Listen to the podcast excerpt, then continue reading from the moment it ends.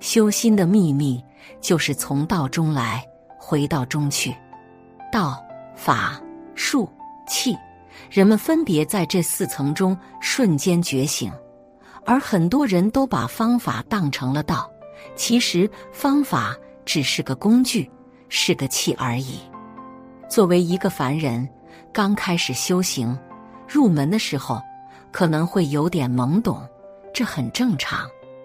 有个词叫“深入浅出”，刚开始的时候不懂，只是证明维度比较低。持续认真修，修着修着，有一天就会突然感觉原来是这么回事儿，一拍大腿，懂了。那一刻会有一种醍醐灌顶的感觉。瞬间醒来，所以在没有觉醒的时候去看经书是看不懂的，会觉得晦涩难懂。当觉醒后再读圣经、金刚经、佛经，看啥经都能看懂，瞬间就通了，这叫一通百通。那道、法、术、器到底是个什么状态呢？武侠剧都看过吧？道法术器就像是一个武林高手，不光要有深厚的内功心法，还要有属于自己的独门绝招，要有一把称心如意的兵器。只有心法没有招式，或者没有心法只有招式，都是没有用的。当然，很多人心法听不懂是很正常的，因为心法压根儿不是讲给你听的。是讲给心听的，是讲给高我听的，所以一定要找名师，因为只有开悟的人才能助你开悟。跟一个不开悟的人学，只会让你越来越迷糊。《易经》里讲，我们万事的起源都是无极，无极就是道，无极生太极，太极生两仪，两仪生四象。四象推八卦，八卦演万物。也就是说，道生一，一生二，二生三，三生万物。万法由心，相由心生。我们看到的这个外部世界，其实都是我们认知投射出来的。我们有什么样的认知，就能渲染出什么样的外部世界的影像。比如，现在大街上有那么多的孕妇，但是你根本看不见。可如果老婆怀孕了，一出门就会看到全是孕妇。大脑每一秒接受上万亿的信息源，同时它也只会收集当下对你有用的。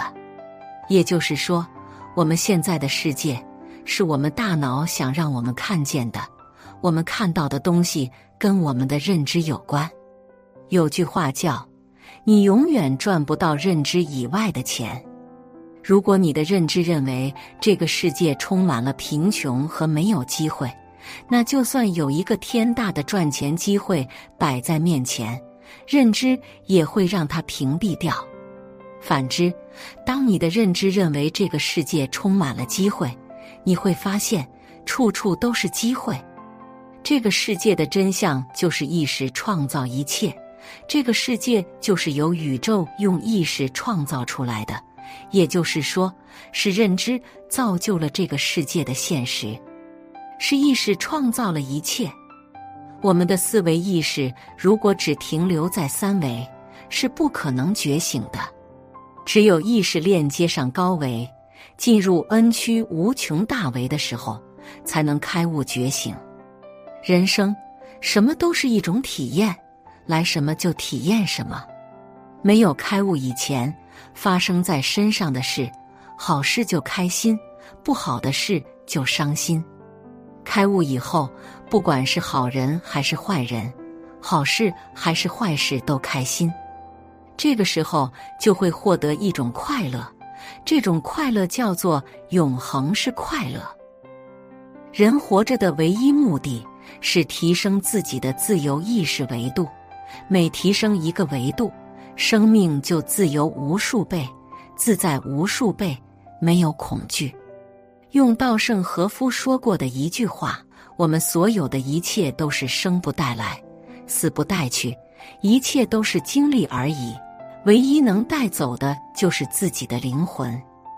所以，一定要让自己的灵魂走的时候，比来的时候更高贵一些。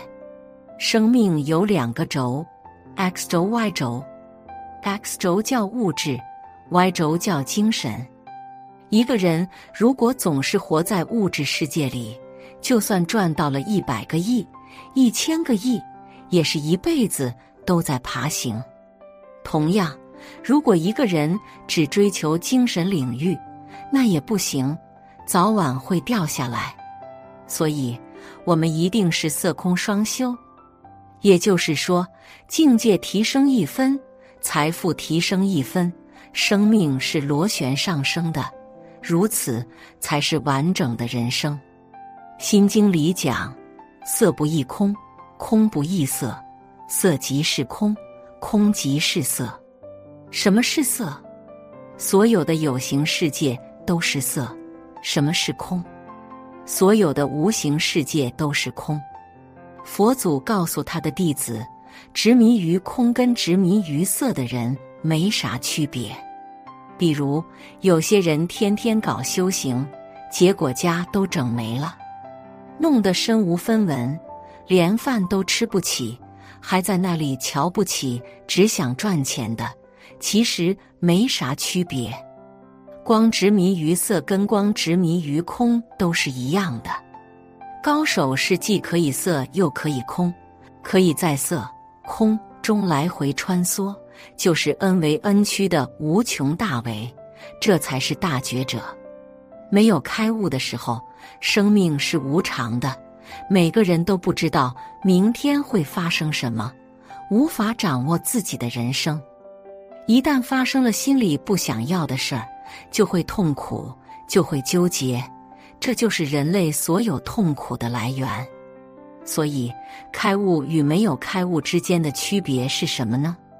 人生如戏，要学会转念，跳出角色演员，成为一个观察者。比如，今天有个人让你很生气，马上就从这个角色里跳出来。明白，那只是你扮演的这个角色在生气而已。你是一个演员，不是这个角色本身。瞬间就不气了。比如面临分手，第一个念头可能就是想不通：这么爱他，这么付出，怎么还要说分手呢？那一刻，不是自己给自己挖坑，自己创造了一个无间地狱吗？如果转一个念呢？只是一个不爱我的人离开了，多好啊！现在离开，总比结婚以后有了孩子再离开强。真的呀，自己都变二婚了，现在最起码还是个单身贵族。曾经因选择这个人，放弃了窥视天下所有男人的想法。转念后，瞬间感觉全天下所有的男人都是可供选择的，这不得感谢他当年的不娶之恩啊！此刻一念进入天堂，瞬间喜悦。比如做生意亏损也是一样的，当时可能会感觉太痛苦了，太倒霉了，还欠这么多债要还，死了算了。这一刻就是一念地狱。假如你转念一想，工作这么多年，这么辛苦，从来没有去好好的享受过人生，总说要去环游世界，到现在连国门都没出过。以前没时间，现在生意破产了，管他三七二十一，旅游去。所以可以看到，转念就是换一种生活方式，因为一切都是经历。每个人用三维认知，给自己的头脑画了一个框，这个框里写的是自己喜欢的，那个框里写的是自己不喜欢的。有喜欢的事儿就装到这个框里，不喜欢的事就装到那个框里。如此，发生在那个不喜欢的框里的事就会痛苦，发生这个喜欢的框里的事就会开心。但是明天会发生什么事，没人能控制。因为宇宙的第一运营规律就是无常，同时无常就是最大的有常。比如，今天可能是健康的，明天可能突然就生病了；今天企业非常好，明天可能突然就破产了；今天可能是社会名流，明天可能就进监狱了；今天可能还是在秀恩爱的家庭，明天可能就突然离婚了。当然，心情也是无常的，一件事，一个人。一句话，都可能影响我们的心情，瞬间进入地狱。那个骂你的人可能都已经睡了，你还躺在床上睡不着。如果他骂你，你把他当条狗，你还会生气吗？狗骂你，你还骂狗吗？骂得过是条好狗，骂不过狗都不如。他骂你就当没听见。这个世界上。有谁没有被骂过？佛陀、耶稣都有人骂。在某些人眼里，你是个人；在某些人眼里，你就是狗屎，就是骗子。八万四千人看我，就有八万四千个我。所以我是我，我非我，我与我无关，我在我局外。当你根本不在乎的时候，怎么可能生气呢？所以。你对事情的看法决定了结果。开悟以前，我们的生命是无常的，痛苦纠结，被各种人事物折磨困扰。开悟以后，不是说不痛苦了，而是懂得塞翁之马，焉知非福。看过电影《上帝之子》吗？耶稣惨死，对他的信徒来说，可能是件痛苦的事。而对他个人来说，可能是一种解脱，终于可以回家了。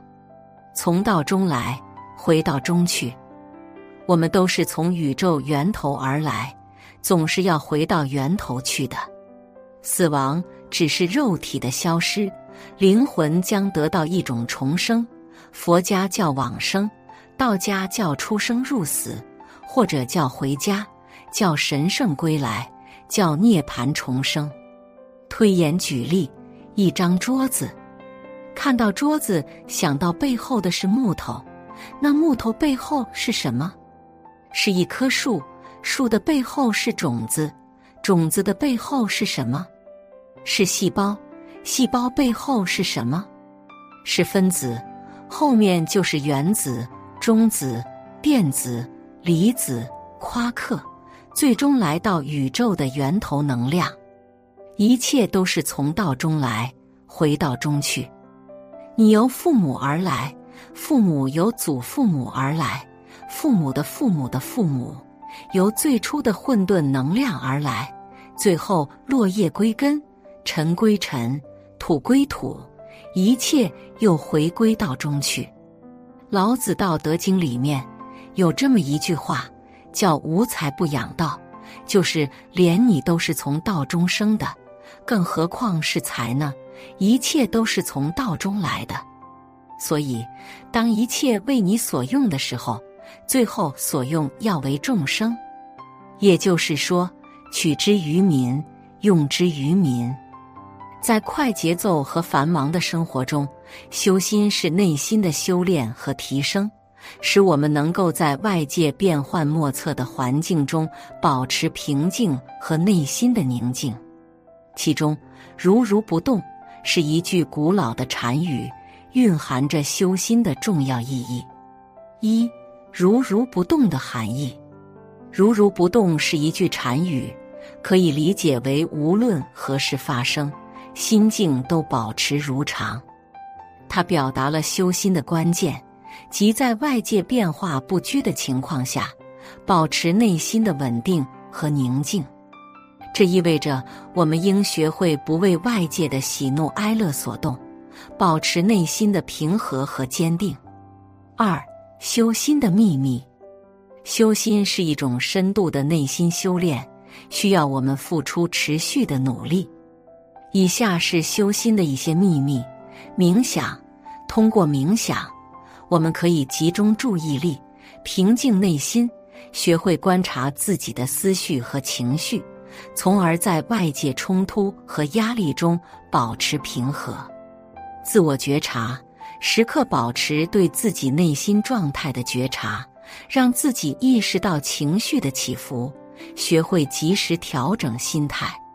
接纳和宽容，接纳自己和他人的缺点，学会宽容和理解，让内心充满善意和平和。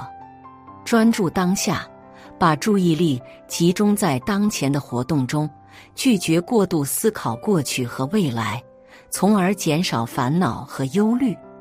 培养感恩，感恩是一种积极的情感，让我们更加珍惜拥有的一切。从而心怀感激和满足。三、修心的意义。修心不仅能让我们在外界纷扰中保持平静，更能提升自我，增强内心的力量。通过修心，我们能够更好的处理生活中的各种挑战，增强自信和勇气。此外，修心还有助于改善身心健康。减少压力和焦虑，促进身心的和谐与平衡。如如不动所蕴含的修心的秘密，是我们在现代社会中追求内心平静与安宁的重要方式。通过冥想、自我觉察、宽容、感恩等修心的方法，我们能够在外界的喧嚣中找到平静，提升自我。更好的面对生活的各种挑战，让我们在修心的道路上坚持不懈，让内心成为真正的归宿。写作是一种修行，渡人渡己。如果是有缘人，无需打赏，点赞分享即可，种下智慧种子，助人助己，福德无量。